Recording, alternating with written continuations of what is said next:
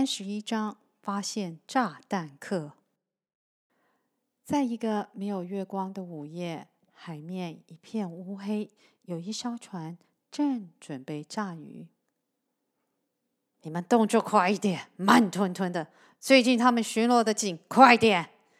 一个留着络腮胡的男人说着，他旁边的两个男人很快的把炸弹丢入海里。嘣的一声，海水打了上来，船的周围起了很多烟。三个男人静静的等着烟退去后，去捞着被炸死的鱼虾。哎，你们看，那里怎么有一个岛？一个瘦高的男人惊讶的说着。哪里？留着老腮胡的男人边说边观望着。没有啊，刚刚就在前面不远处啊。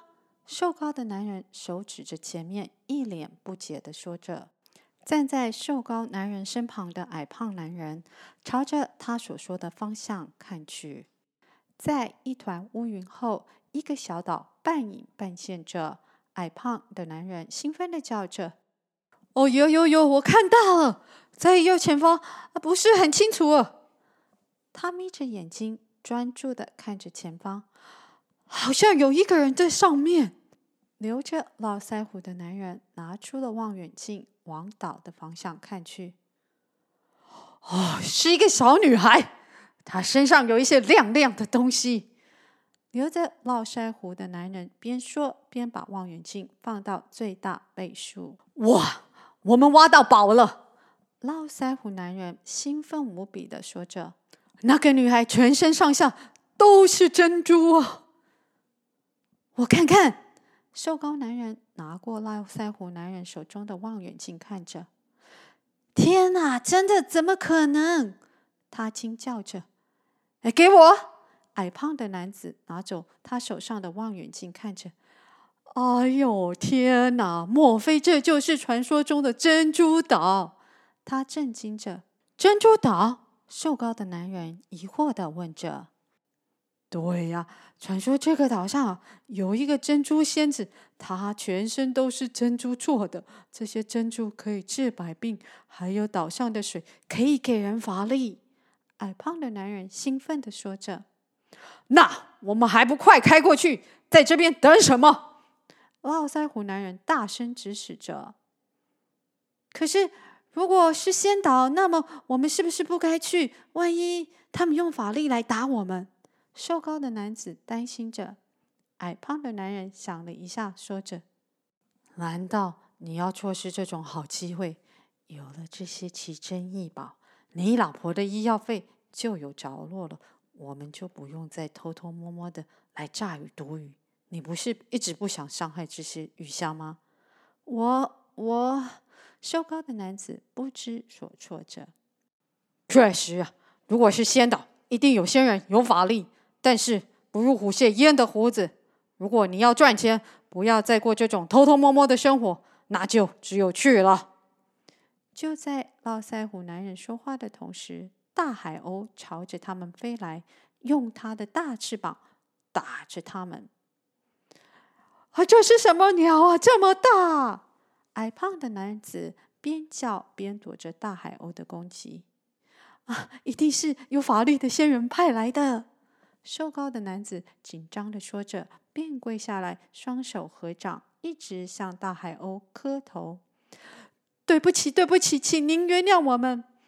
大海鸥张开嘴巴，好像要吃他们似的，向他们飞冲过来。你在干嘛？还不快帮忙我把船开走！络腮胡男人边说边很快的一手发动引擎，另一只手挡着大海鸥的攻击。他们快速的开离了大海鸥。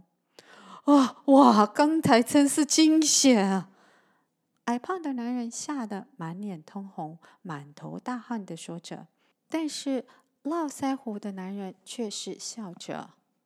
啊，你怎么可以那么开心？矮胖的男人皱着眉头，手擦着脖子上的汗，问着：“你不会还想回去找那个岛吧？”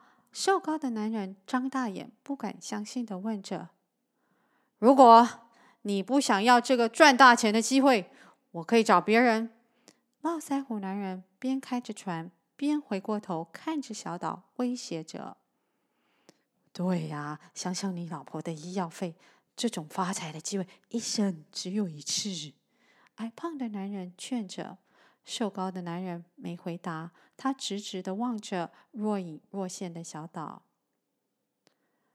村长，今天一大早，天还没亮，我又听到海上传来的爆炸声，我立刻跑到海边啊，但是天太黑，实在看不出什么。阿正懊恼的说着：“啊，我也有听到。”村长心情沉重的说着。这样好了，从今天起，我每天晚上到海边看着，也请村长多找几艘船巡着。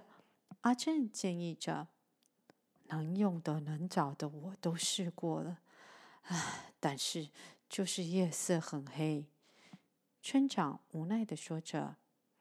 那么，我们可以请顾灯塔的人帮忙，在这一阵子的晚上打开灯，和我们一起巡逻。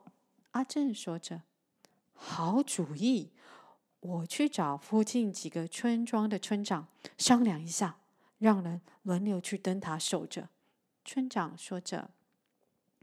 就这样，又过了一个星期，一切都很安静，而阿正也每一个晚上都去海边守着。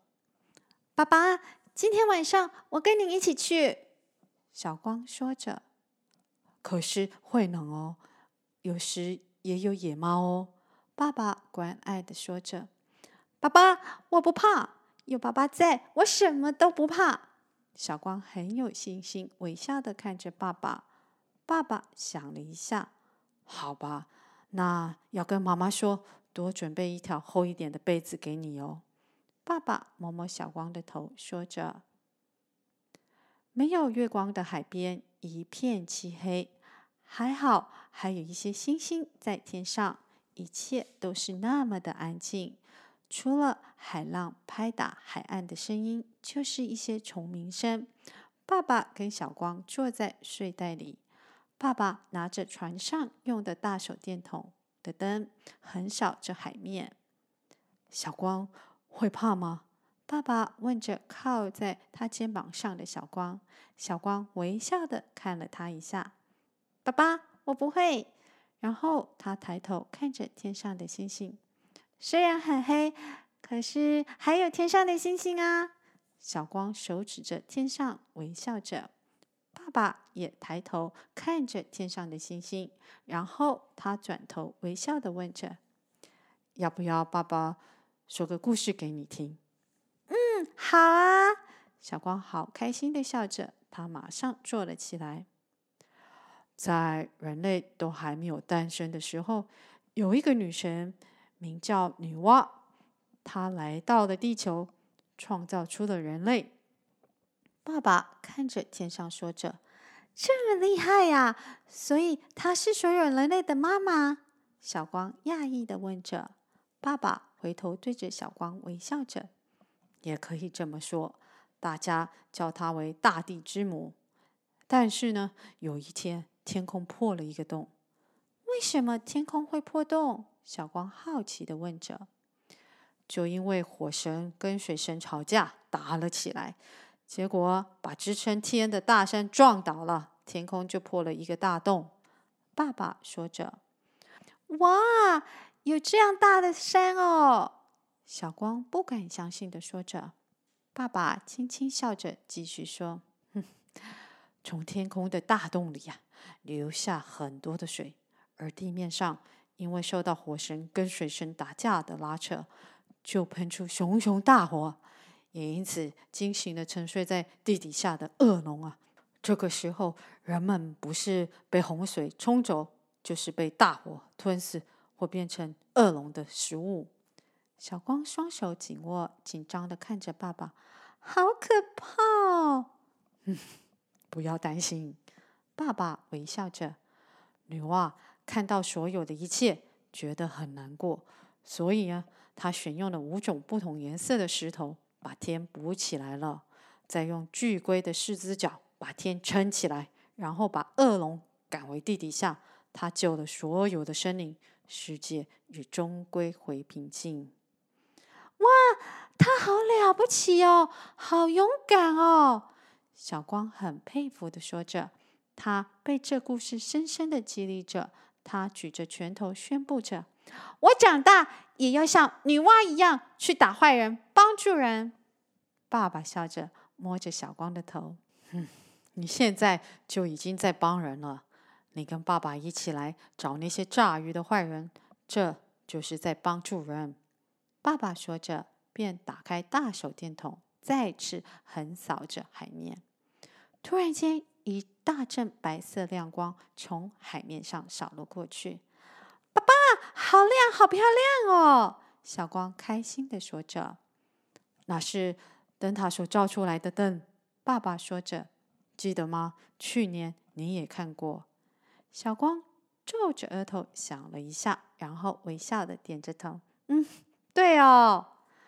一般的时候啊，灯塔的灯是帮渔船找到航行的方向。”但现在是要来帮我们抓那些坏人的，爸爸说着。那太好了，小光笑着边说边打着哈欠。嗯，小光，你先睡吧，爸爸说着。我不累，小光说着又打了个哈欠。啊，嗯，爸爸摸摸小光的头，笑着说：“快睡吧，不要撑了。”爸爸，您呢？小光揉着沉重的双眼，说着：“我寻一下再睡，你快睡吧。”爸爸说着。小光努力的睁大眼睛，说着：“没有问题的，我可以再撑一下。”你不要担心，要是有什么事，爸爸会马上叫醒你。”爸爸说着，他看着固执如他母亲的小光，心想他是不会轻易的放弃，所以。他继续说着，而且小孩子没有睡饱，可是会长不高哦。什么长不高？小光心想，那可不行。好吧，那我先睡了，爸爸晚安。小光说着，便躺进了睡袋，闭上了眼睛。阿正站了起来，到岸边寻了几次后，也回到小光旁躺下休息。